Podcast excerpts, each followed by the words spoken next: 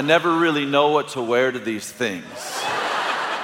You know, it can feel it can feel kind of like a fashion show, if you will, and uh, and so yeah, man. Anybody know what this is? A gi. It's not a karate gi. Jiu-jitsu. It's a jiu-jitsu gi. That's right. It's, it's not a flex, right? Because I'm a white belt, I'm no good, you know. Let me just tell you that up front, right? Anybody into BJJ? That's kind of your thing. They call it they call it rolling. You know, you roll. That's that's like wrestling. That's like you know mixed martial arts. You're on the ground. Brazilian jiu-jitsu is really wrestling. Anybody, any practitioner like got a, a higher belt? You got a white belt? Right there. What what is it? What what what? Purple belt. Come on, man. Come on.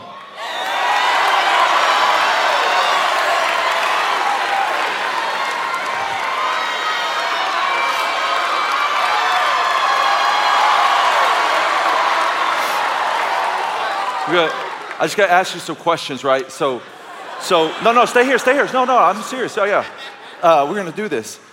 I know you didn't know that, but it's gonna be awesome. But like, so just just because they don't know anything about it, maybe. So like, if when I want to be done, right?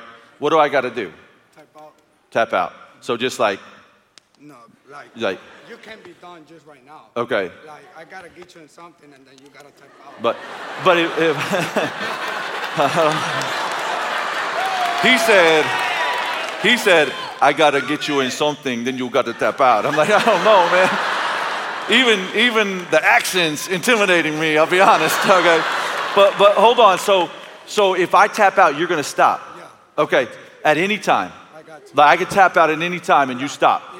Okay. If you go like that, You got to stop. Okay, and so I can tap out on me, I the ground. no, What? you gotta touch the person. I got to touch the person. Okay. Okay. And so you give me your word when I tap out, you're going to stop. Okay. You promise. You promise, promise. Okay. Because I know you're probably like, there's some lady here. I got to show you. I know. I see you, man. Okay. Okay. No, no, no. So let's, let's, yeah, no, no, yeah. But I might be bigger. You're a purple belt. I'm a white belt. Okay. All right. Okay. Okay. So, so let's just, so when I tap out, you're going to stop. You promise. Okay. So let's just go real slow. Okay. Okay. Ready? Let's go. You're purple. Like, why do I want to roll with you? You know what I mean? You're a purple belt, all right? Hey, thank you. Thank you for coming up, man. Yeah, yeah. It's like, why, like, why am I going to do that, you know? Like, so one time I'm, I'm here in Dallas and I'm training BJJ, Brazilian Jiu Jitsu, right? And, and I'm, I am a big guy, that's true. I'm, I'm tall, right? And so that means I always get paired with the big guy, right? Nobody else is there. Like, there's always like one big guy that shows up that I get paired with, which is like just really unfortunate. And so there's this Dallas police officer, he's 330 pounds. And, and he too, ironically, is a purple belt, right? And he just works me over. Like he's always just, you know, taking me to, it's like, you're right. And so one day we're rolling and, and I catch him in what's called the guillotine, which is like this, this choke right here. And I got him. And it's, it's like, it's in his throat, you know, I'm, yeah, finally, right? And I'm thinking, I'm gonna win for like the first time ever. Like out of hundreds of times, like, I'm about to get him. And so I just like cinch it in, right? And I'm and I'm just like I'm about to get you, man. And he's like in and out of consciousness, but I'm a pastor, you know, I'm a believer. I'm like, I don't, man, I don't want like tap, dude, tap. But he's not tapping, right? And so I'm just, you know, trying to get him, and he gets out. He gets out. So I'm like, I'm like, oh, I got nothing left, man. I got nothing left. Why? Because why am I going to go through all that strain and all that struggle when I can just tap out? And I think it's because, especially in America, we've, we've been trained. You've been raised. You've gone to this systematic school of thought you tap out, you lose. You surrender, it's no good, right? But the, the scripture actually calls you to surrender. And some of you, you, you might as well go through the world wearing a Brazilian Jiu Jitsu gi because you're wrestling. you're in this place where you're trying to figure out who God is, if He loves you, and He's calling you to leave something that you don't want to leave. And you know it. You've heard it. You're like, gosh, how did they know? Like, it seems like they're talking to me. Like, why am I here? Now I know why I'm here. And you know, He's calling you out of some relationship. He's calling you out of some job. Maybe He's calling you to move. He's calling you to have a conversation with somebody. He's calling you to go and ask for forgiveness. He's calling you to follow Him in a new way, a new way, like an all in kind of way. You're like, but I don't know if I can. Tap out. Surrender. Because to tap out, it's going to reevaluate. It means to reevaluate what I trust, what I place my trust in. It means to reevaluate my ambition, what's driving me, where I'm going, what I'm aiming for. And it means to reevaluate my perspective, how I see the world. Am I really going to start following this Jesus and living according to his word and doing what it says and seeking to know it. And I get it, man. I stumbled into this place, hungover, sat in the back row, smelled like smoke from the club the night before. And I had been in church my whole life. Addicted to pornography, addicted to sex, loved to party, worldly as all get out. And I was like, I'm a Christian. And I had to learn that I wasn't a Christian to become a Christian. I had to realize that I actually wasn't following Jesus so that I could follow Jesus. And maybe that's you. Like maybe the greatest thing that you can hear this morning is that you're not following Jesus, but you could start. You could start right now. You could follow him in the way you date. You could follow him in the way you work. You could follow him in the way you speak. You could follow him in the way you spend. You could follow him in the way that you choose your friend group. You could follow him on social media. You could follow him wherever you go. Or you could not. Some of you, you, you some of you, you heard passionate people say things like this before. And so, what's going to be the difference? In this moment. And I'm imploring you to t- tap out. Just say, okay, God, I'm tired of driving. That's what I want to talk about. What keeps us from surrendering? We're going to look at three things, really examine three things. See, I was raised in the church, I was a church goer, and the cost to go to church was really, really low. It was essentially waking up early and being bored for an hour. That was the cost to go to church. I called myself a Christian, but in reality, I was a churchgoer. The cost to follow Jesus, that meant what I did with my girlfriend needed to change. Okay, what I did on the weekends needed to change. What I did after everyone went to bed needed to change. The way I handled alcohol needed to change. The way that I talked needed to change. So I was completely fine continuing to pay the cost to go to church, but I didn't want to pay the cost to follow Jesus because all I saw was cost. And I'm here, and I'm sober, and I'm of sound mind, and I've been following Jesus now for 20 years. And I would tell you, praise Him, praise Him. And I would tell you, there is so much to gain. And I know you've experienced just a commercial of that over the past 48 hours, 72 hours right? Just a commercial of what you have to gain. But if you have not surrendered to Jesus, you cannot follow Jesus. And I'm just saying that it's foolish to live in opposition to God. And so, as we look at a text, we're going to examine what you trust in. We're going to examine your ambition. And when you're go- we're going to examine your perspective because these are the three things that I think will help you understand why you haven't surrendered if you haven't surrendered. And I'm going to look at one of the saddest stories in all of the Bible. And I tried really hard not to teach this story because it's my favorite story. I go back to it often, right? Some of you have maybe heard me teach this text in Luke 18 before. But when I think about surrender and I think about young adults, like this is where I sense the Holy Spirit continue to take me to say, hey, it's this one. And I wrestled with God myself. I'm like, are you sure? Right? But I'm going to teach this in a fresh way. Now, I'm going to show you something in this text that, that the vast majority of you have never heard before that I think is so relevant to the topic of surrender. This is one of the saddest stories in all the Bible.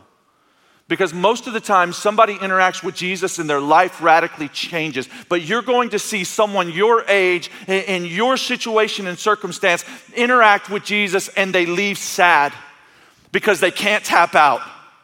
They said, No, I will spend the rest of my life wrestling with you because I love the world. I can't give it up.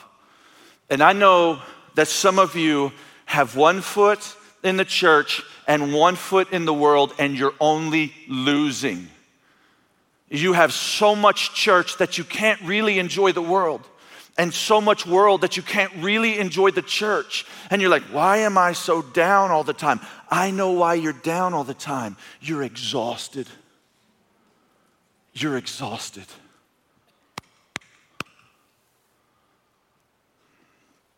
Luke 18, verse 18 is where I'll be keeps us from surrendering. This guy, because you may not have context for him, he's the OG celebrity Christian. I mean, that he's like Sadie Robertson or Chris Pratt. Like we look at him and we think he's a bad guy. Everybody in that culture would have looked at him and, and they, you know, he'd, he'd have like 2.6 million followers on Instagram. Like everybody would have looked at him as like, that's what it means to know God. Like, we're going to read all his books. Like, we want to get to know this guy. It says, A certain ruler asked him, we know them as the rich young ruler. That's this guy. He's the rich young ruler. That's how he's been preserved in history. Rich young ruler. Good teacher. What must I do to inherit eternal life? Now, pause, because if you know anything about the Bible, you think, okay, he's asking Jesus, how do I get to heaven? This is where Jesus shares the good news that he died for his sins, or he's going to die for his sins, and he's going to raise from the dead, and all he needs to do is trust in him. But there's some things happening that are difficult to understand in context that I want to explain to you. Jesus says, Why do you call me good? Which is a strange answer. No one is good except God alone. It's been a great time to tell him you're God. you know the commandments you shall not commit adultery, you shall not murder, you shall not steal, you shall not give false testimony, honor your father and mother. And this is where the guy should say, That's too hard. I've fallen so short. But what he says is, All these I have kept since I was a boy. Here's what's happening he says, good teacher. The word there is agathos. Agathos doesn't mean man who teaches well, it means man who is good and teaches. He's saying, Jesus, you're good. This is this man's problem. What he's actually asking Jesus is, how good do I have to be to get into heaven? So Jesus says, what do you need to do to get into heaven? You need to keep the law perfectly, do all of these things. And that man who is relying completely, he's trusting completely on his performance says, I have. Because he trusts in himself, he trusts in his ability, he trusts in his striving. And so that's the first thing as you consider what to examine if you feel like maybe you haven't surrendered is your trust. What do you trust in? My hunch is for most of you, the problem is going to be in one of two categories. You trust in your performance or you trust in your sin. Trusting in your sin, that's strange. I'm going to explain that in just a minute. But let's talk about performance for a second. Like this guy right here, he's got a black belt in church. Like he has, he's the guy that shows up early, he sets out the chairs, he stays late, he's memorized the Torah, like he's got it going on. He's followed all of the rules. So when he says, Hey, what must I do? Jesus is really trying to show him what you must do is realize that you'll never do enough. Tap out. Surrender. And so, this is where he's pulling him in the story. This is where he's trying to take him. So, what do you trust in? Some of you might trust in your accomplishments like this man. I did that. There was this time where life got really busy, and it got busy with really good things. I had written this book, Welcome to Adulting, had just come out, and, and that kind of put me on this speaking circuit. And so I'm traveling, I'm on planes, like some of them nice planes. I'm doing things I never thought I would get to do in ministry. You can actually make money in ministry. So that was interesting. This is all like new territory for me. And people like wanted to be around me. They're like, let's take a picture. Will you sign my book? And I'm like, this is new. Like I got in ministry to set out chairs and serve people. Like I didn't, you know, like now you think, well, I want to go into ministry. I want a spotlight on me and a microphone. I, I got into ministry because I was like, you know what? I, I'd love to understand the word and help people live by it like in one on one conversations. And God just began to do this thing, and, the weight got really heavy. And I had taught on anxiety my whole life, but one day I'm laying in this. This hotel room about to speak at one of the largest churches in the country It's not a flex, it's just where I was that day. And, and all of a sudden, I start having panic attacks. Waking up like with a jolt of electricity, my heart's beating really hard. Anxiety jumped on me. I go to the doctor, then I go to a therapist. And essentially, this therapist who went to school to help people like me in my situation says, You need to sit still. Like, what do you mean, sit still? I'm sitting still. He's like, No, like every day, you just need to be still for an extended period of time. I'm like, oh, yeah, like a quiet time. I, I get the sense you're rushing those checking boxes, reading things. They're like, oh, so I can tell your small group you did. No, sit still. Like a Psalm 46 10 kind of thing. Be still and know that He's God. Like at some point in this journey, you've started to think that you're God, and you weren't meant to carry the weight that God carries. You need to sit still. And so that was my prescription, right? Like that's what I left the doctor with. Oh, I need to go and sit still. And so I started doing it every morning. And God worked through that to heal me, to, to remove the anxiety in my life. Maybe that's a word for some of you. You realize, like, yeah, I've got that. That happens to me. Jolt of electricity. I know what he's talking about. Yeah, I don't sit still. Sit still. What does he mean by that? I mean, sit still. Like in a chair? Sure. Doing what? Nothing. just, just knowing that he's God and you're not. For how long? Longer than you're comfortable doing it. Like, wait until you don't want to do it anymore and then go like another 35 minutes. and I'm serious, right? The other thing that can show me that you're trusting in your ability is you think your sin's so big. And so I remember when a rich young ruler walked into this place, actually the tower next door, and he was asked two questions between 1 and 10, 10 being certain, 1 being not so sure. If you died today, how certain are you that you would go to heaven between 1 and 10? Maybe you've heard that question, maybe you haven't, but let me put it in front of you again. Between 1 and 10, 10 being certain, I know for a fact that I will go to heaven. 1 probably won't go to heaven. Where in that spectrum are you? What's the number that you would say? Can we just play this game real quick? So I, would love to know who, who I'm talking to. Can everybody shut their eyes? Okay, you're gonna, everyone's in the room is gonna raise their hand on this deal, okay? So I'm gonna ask you a couple questions. Between one and 10, I want you to get your number with your eyes closed. I'm watching your purse, you know, I'm making sure nobody's moving, okay? With your eyes closed, get your number. Between one and 10, how certain are you? If you died right now, how certain are you that you would go to heaven? Just, just, just hang tight. i am gonna ask you a question. You don't have to put your hands up, right? So so I, will just say, some of you, you're pretty sure you're like an eight or a nine. How many of you are an eight or a nine? Raise your hand. Okay, lots of lots of eights or nines. That's great. Some message moved you or something. Okay, how many of you are a five, six, or seven? Okay, several five, six, or sevens. Yep, I see you. I see you. Okay, how many of you are a two, three, four, you're at a place where I'm a, I'm a two, three, four. That's how sure I am. The others seem arrogant, like I just not sure where I'm at right now. A few two, threes, or fours. Okay. Okay, you can open your eyes. So that person was asked between one and ten, how certain are you that you would go to heaven? He said seven. And the second question is if you stood before God and he says, Why should I let you in? What would you say? And this guy, like this guy is, he was the rich unruler. Like he, he was kind of everything wrong with Dallas in a person, right?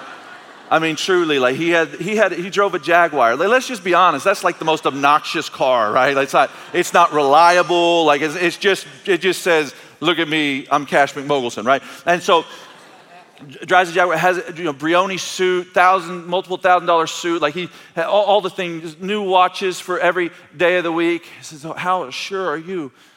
And he said, or he says, "Why should God let you in?" He says, well, "Because I, I do good." because I tried hard, because I loved him. Right? And what I want you to know is nobody gets to heaven because they do good, because they tried hard, because they love him. Even the demons know about God and shudder. The only way that we get to heaven is by trusting, trusting in the finished work of Jesus Christ to pay our way in. That's the only way we get into heaven. And so you might think, right, well, if I say a 10, that's arrogant. No, to say a 9 is arrogant. Because you say a nine, you're like, there's something that I can do that's bigger than the cross. God, you wasted your son's death on me because I'm a bigger sinner than your payment. What? Careful. No, his sins, his, his payment's way bigger than your sin. His sin, he doesn't have any. His payment's way bigger than your sin. So why not start trusting in that completely?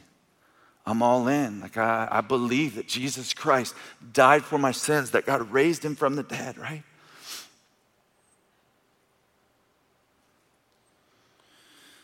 If you could get to God by your effort, then he wasted the death of his son, Jesus. I want you to know that you cannot miss heaven because of any sin that you've committed, and you cannot get there because of any righteous act you've committed. Only by the blood of Jesus. See, where this shows up in the scripture is important because it comes after, right after this uh, verse 15, which is where they're bringing babies to Jesus for him to place his hands on them. And when the disciples saw this, it says they rebuked him. But Jesus called the children to him and said, Let the children come to me and do not hinder them, for the kingdom of God belongs to such as these. Truly, I tell you, anyone who will not receive the kingdom of God like a little child will never enter into it. And what's true about a child is they have nothing to offer anyone. Like all they do is take. And Jesus is like, This is who you need to learn from. This is your example that you bring nothing to God except need. What do I need to get into heaven? Need. You need to be needy. You need to be at a place of surrender to say, God, I can't, but you can. I'm not strong enough. I'm not good enough. I'm not smart enough. I haven't memorized enough scripture. I'm not articulate enough or educated enough. I can't, but you can. Right? And that place of surrender that's where I want you to stay. That's, that's, that's the place where God's going to use you. You start turning all things over to Him. So, back into the story, verse 22. The man says, Jesus, the man says, What do I got to do to get into heaven? Jesus says, What do you got to do? Like on your own? You got to obey the law. And he says, I have. And then Jesus said, It says, when he heard this, he said to him, You still lack one thing sell everything you have, give to the poor, and you will have treasure in heaven. Then come follow me. And, and I've always read this text wrong, like all my life, until I would say about four years ago, I read this text wrong because I always thought like Jesus is just messing with this guy. Like he is going Ashton Kutcher straight punking this dude. Like he's how oh, what do you got to do? you know, hey, let me let me give you some rule. You ready, buddy? I'm really, and he's like got the disciples there. He's like, hey guys, listen, okay, watch this, man. This guy thinks he's good. You know, you hear him, he thinks he follows the rules. So watch this, okay? Hey, uh, it's just one thing you got to do: sell everything you have, give it to the poor, and follow me. Watch this. Watch this. Are you sad? You look, you look sad. That's how I, I always thought that's what he was saying, you know? Like Jesus is just coming after him. But in Mark, hey, listen, listen, listen. In Mark, that's important. In the Gospel of Mark, okay? In the Gospel of Mark, it adds this detail that, that's not in any other gospels. It says this Teacher, he declared, all these I have kept since I was a boy. And it says, Jesus looked at him and loved him. So Jesus looks at him, he's like, No, you don't understand. I just want you to surrender. That's what this is, friends. This right here in this text, this is Jesus giving him an invitation to surrender. Will you surrender everything to me? Will you leave everything behind and follow me? But it says, when he heard this, he became very sad because he was very wealthy. He wasn't ready to surrender because he has some stuff. He had some trinkets and some treasures and some things.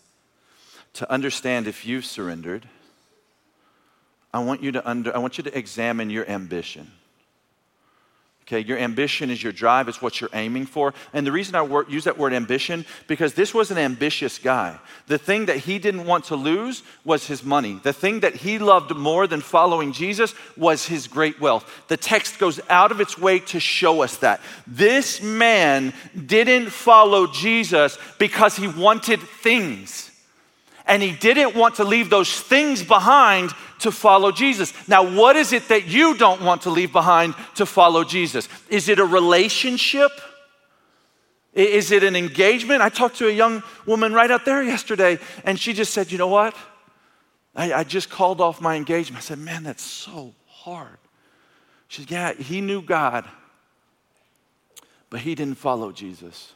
To which I might say, He didn't know God and you did the right thing. And I know it was costly. Invitations go out, everyone's looking forward to it. You feel embarrassed.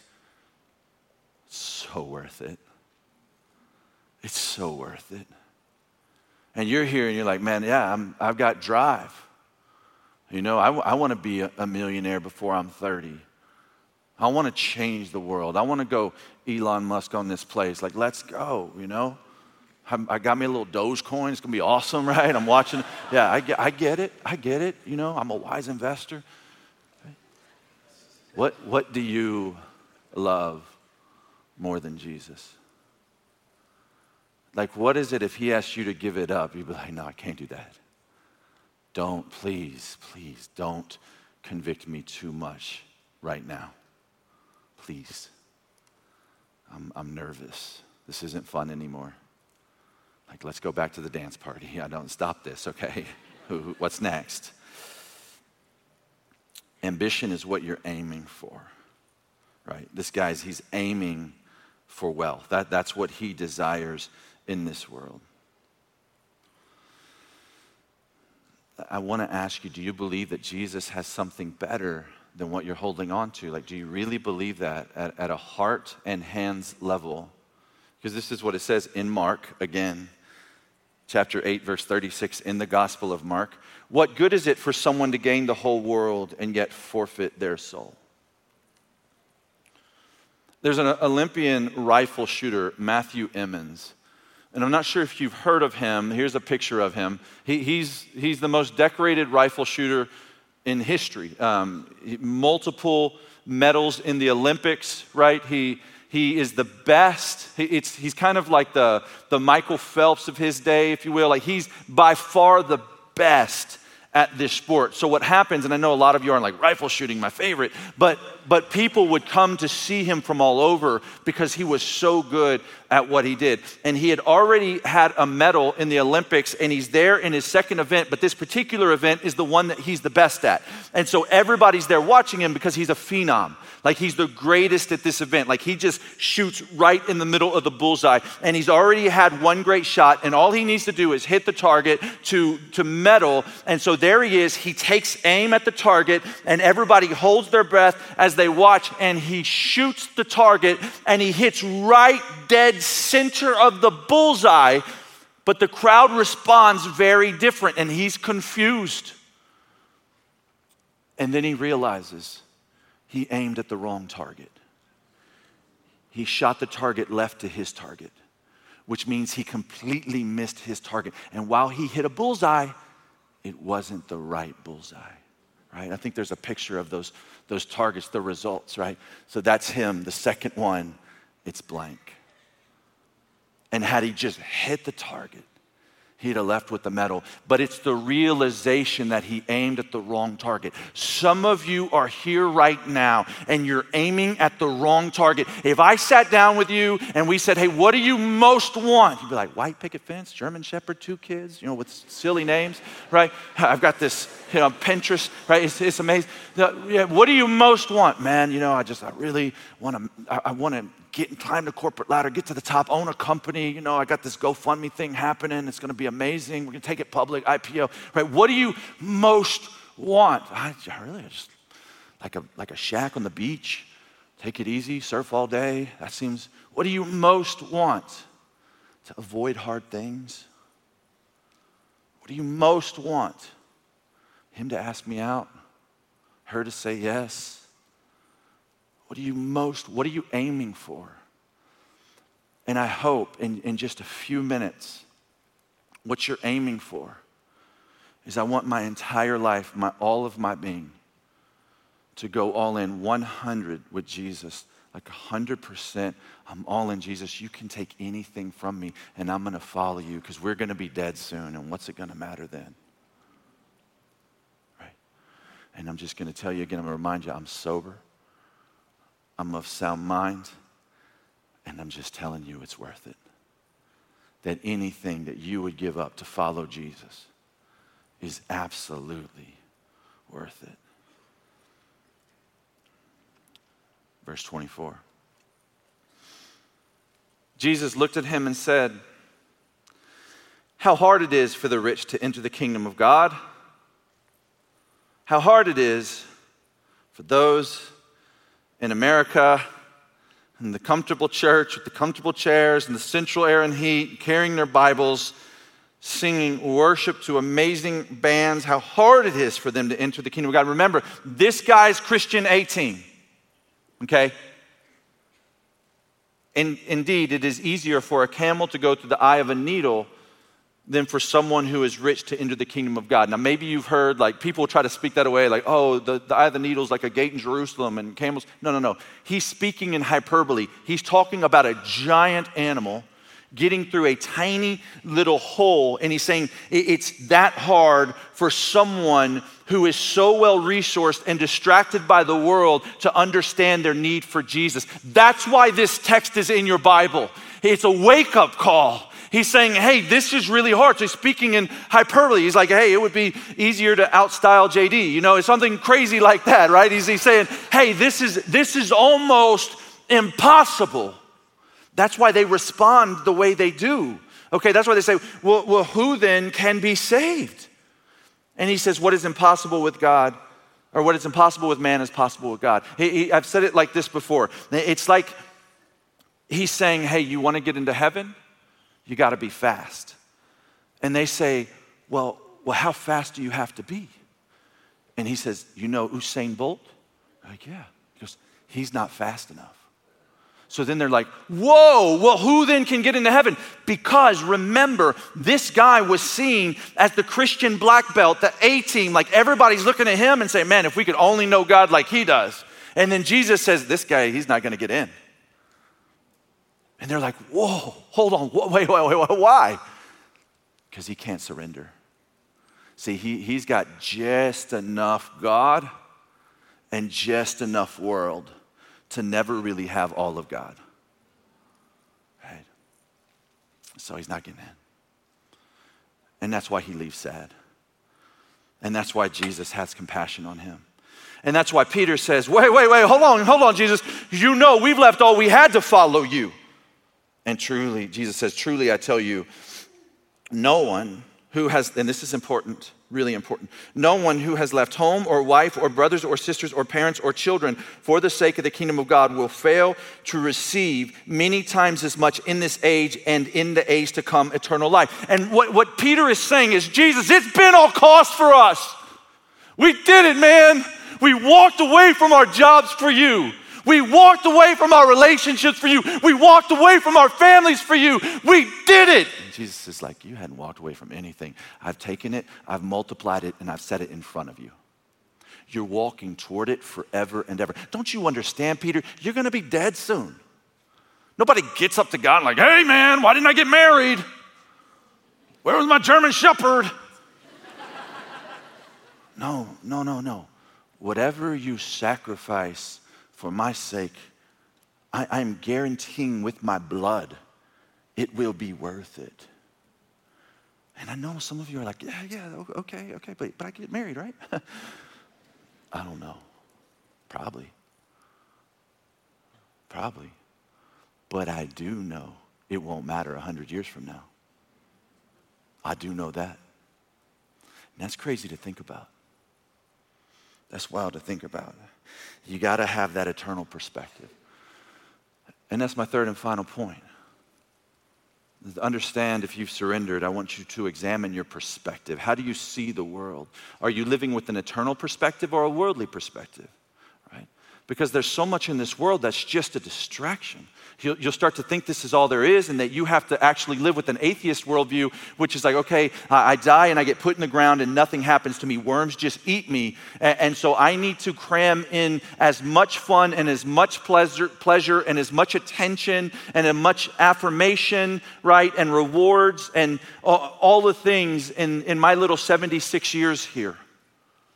And that is antithesis to the gospel. Like, that's the thing is there's so many people in the church on a Sunday morning living with an atheist perspective, calling themselves Christians, raising their hands at songs, but actually living with an atheistic perspective, not a biblical perspective, not an eternal perspective. They're, they're just living for this world. And that will keep you from surrendering because you'll start to want to make a home here. Peter's like, We left it all. Jesus is like, No, you haven't. When I was in college, we were, I, I ran with this group and we all would go wakeboarding. And we were coming home from the lake. We were coming home from the lake, and uh, I was riding with my buddy in his Tahoe. And right there on the console, so I'm in the passenger seat, he's driving, and right there on the console is this check in his name for $23,000. Now, in college, I had never in my life seen a check for $23,000, other than like on TV kind of stuff, right? Press, price is right kind of stuff. But the first time in my life to see a, a check for, and I, have got no money in college. Like I'm, I'm poor as can be, and I see this check for $23,000. And so I stole it. No, I didn't. I'm kidding. And so I, I'm just joking, just making sure you're paying attention. And so I'm like, whoa, buddy, what is that? And he's just driving down the road. And he's like, oh, oh, that's that, that's this, this check my, my grandma gives me every month.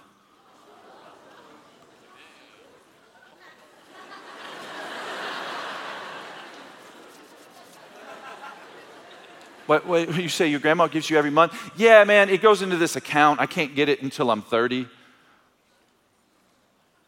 Okay. Uh, does she need some more grandkids? like, can I apply for this position? Like, what's. I was just like, I was, I was so dumbfounded in this moment. I'm like, you get $23,000 every month that goes into an account that you have access to when you're 30? Bro, how do you have a bad day? You know what I mean? Like, like I mean, whatever happens, you lose your job, like, it's okay because I'm loaded, you know? you like ask a girl out, hey, would you like to go on a date with me? And she's like, no. And you're like, that's okay because I got $23,000 this month and you didn't, you know? I, I was like, like, how, how do you have, how could you ever be sad? Like, I just, like, if I'm ever sad, I'd be like, oh, but one day, you know, I'm gonna be 30, 30 and flirty, right? So I was like, what, like, what, like, what is really going on here, you know? And I'm like, I tell him, I'm like, you're a trust fund baby, bro. Like, you're a straight up trust fund baby. You're a trust fund baby. Don't, don't you get it? $23,000, that's a joke. That's what they paved the streets with there.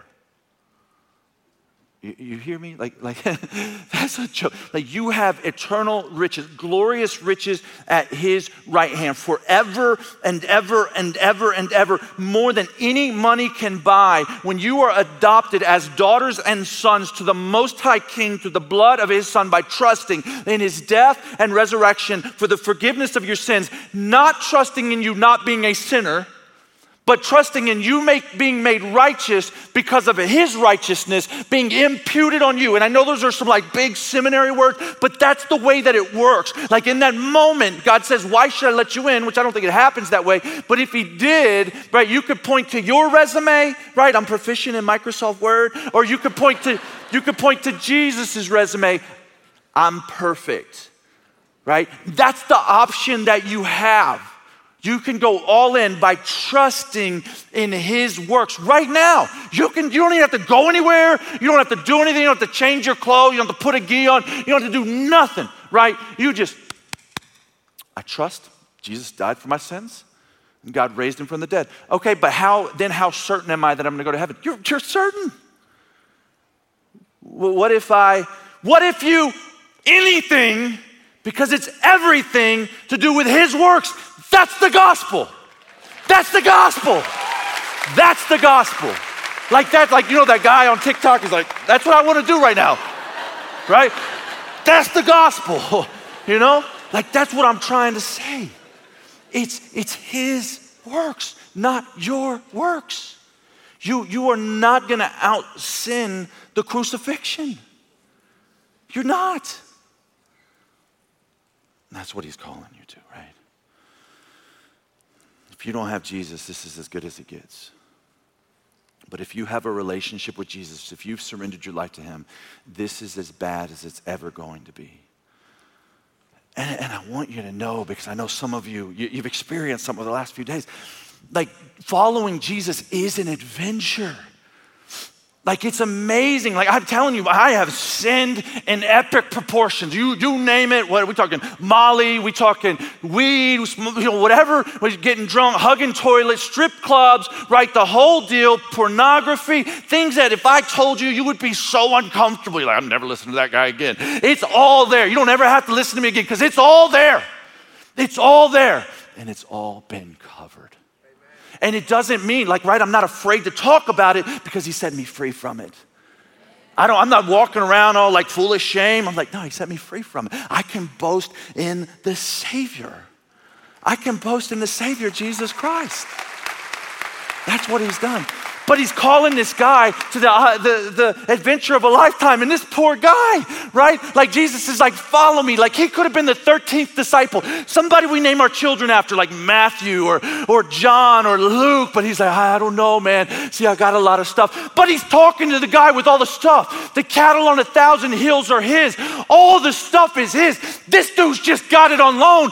This guy's king of the universe. And he's like, I don't know if I really want to follow you, right? Because I'm a rich young ruler ruler. You're a joke, right? Today, dude's not rich. He's no longer young, and he's not ruling anything. He missed out, right? We don't even know his name. Just three little adjectives. Some of you are here, and your aim is, well, I want to be rich. I want to stay young. I want to be in charge.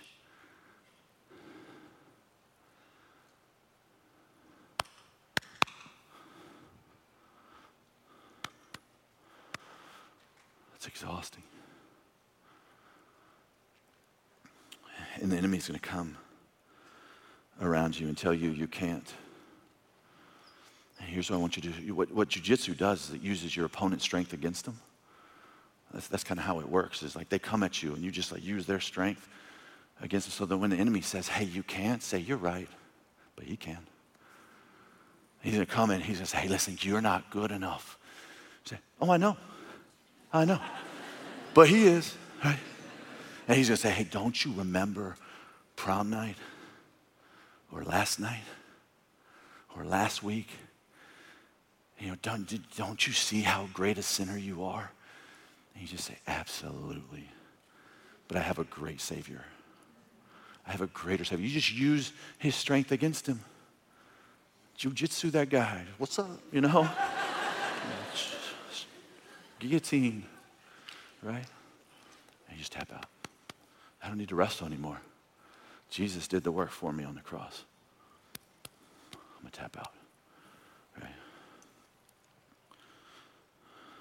So surrender your trust, your ambition, your perspective. Examine those things. I'm going to end with just some good news. Um, maybe we do know who this guy is. Really interesting things when you start studying church history. Who's the rich young ruler? We don't know his name. Yeah, man, I, I kind of stumbled upon some things that are pretty fascinating. For, for 1,500 years, it was believed that the rich young ruler was actually Mark, who wrote the Gospel of Mark.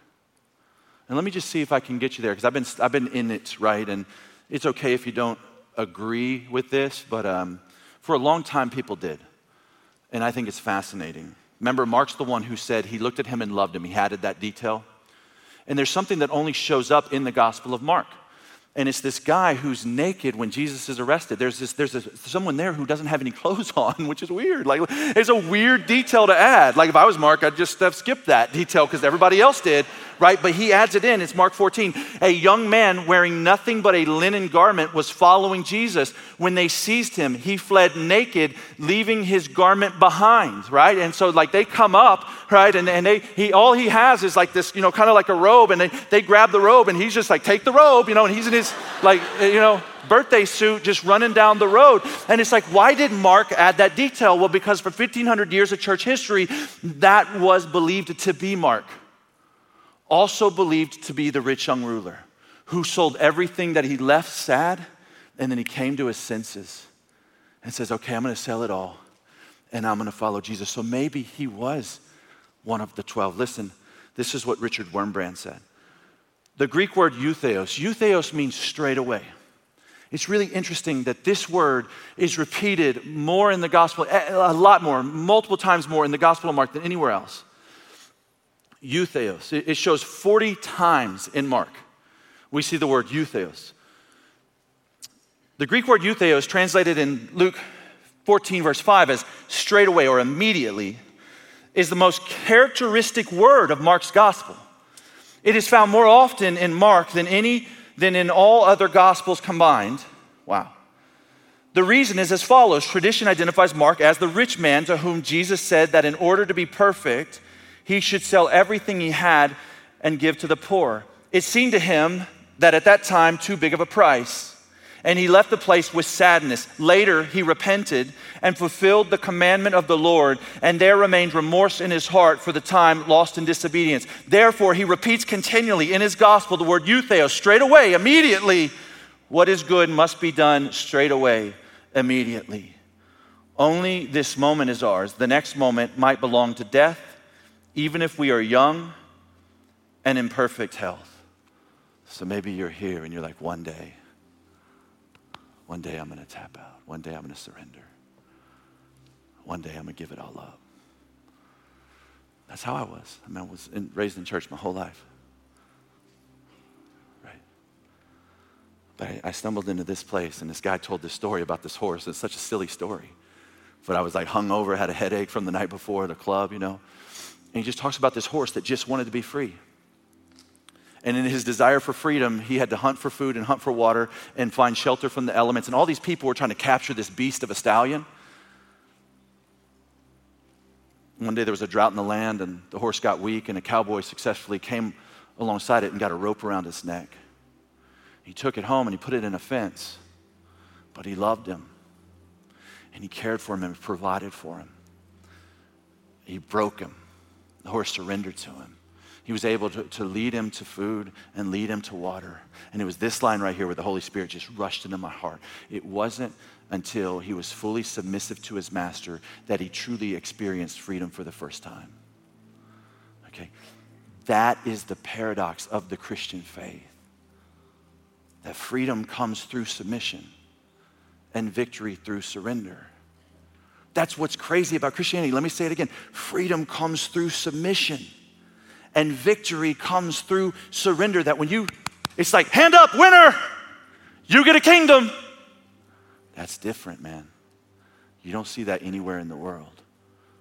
And you're like, if, if you're at this place, especially like if you were one through nine on that little exercise, which, which hundreds of you were, right?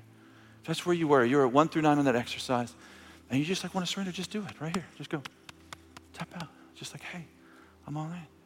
And if you're at this place, right, and this is, I'm speaking to all of you now, where you're like, you know, I just realized there's parts of my life that I haven't surrendered, right? Would you just do that? Would you just tap out right now? You can just do it right now in this place. Just say, all right, I'm tapping out. I'm tapping out. Right? Okay.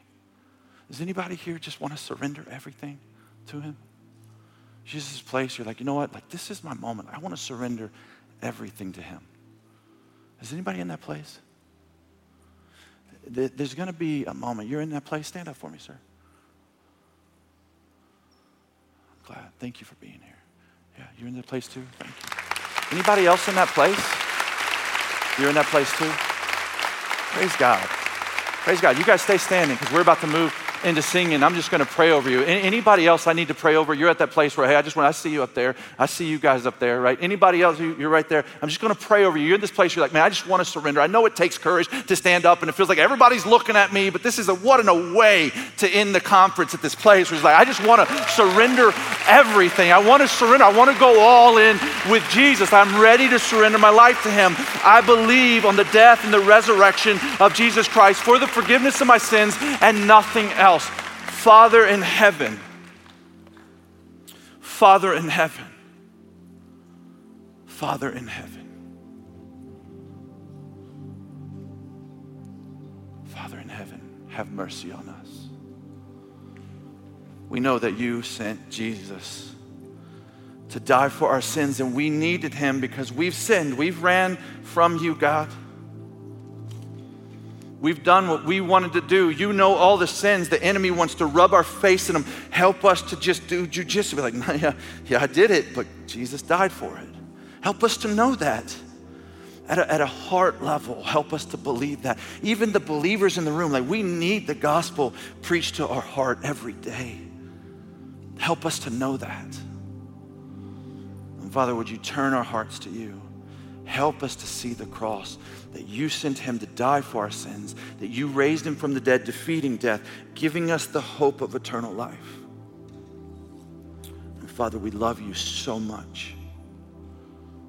We love you so much. Thank you for all that you're doing in this place, for the way that you're at work in this place. Thank you for the fun that we've had, the laughter that we've had. Forgive us for our sins, protect us from evil. Lead us not into temptation, God, but deliver us from the enemy. If he seeks to tempt us, help us to stand strong by the power of your Holy Spirit. We leave our sins in this room like they were left in the tomb. We go back to our lives different, new, a reflection of you and who you are and all you've done. In the name of your Son, Jesus Christ. Amen.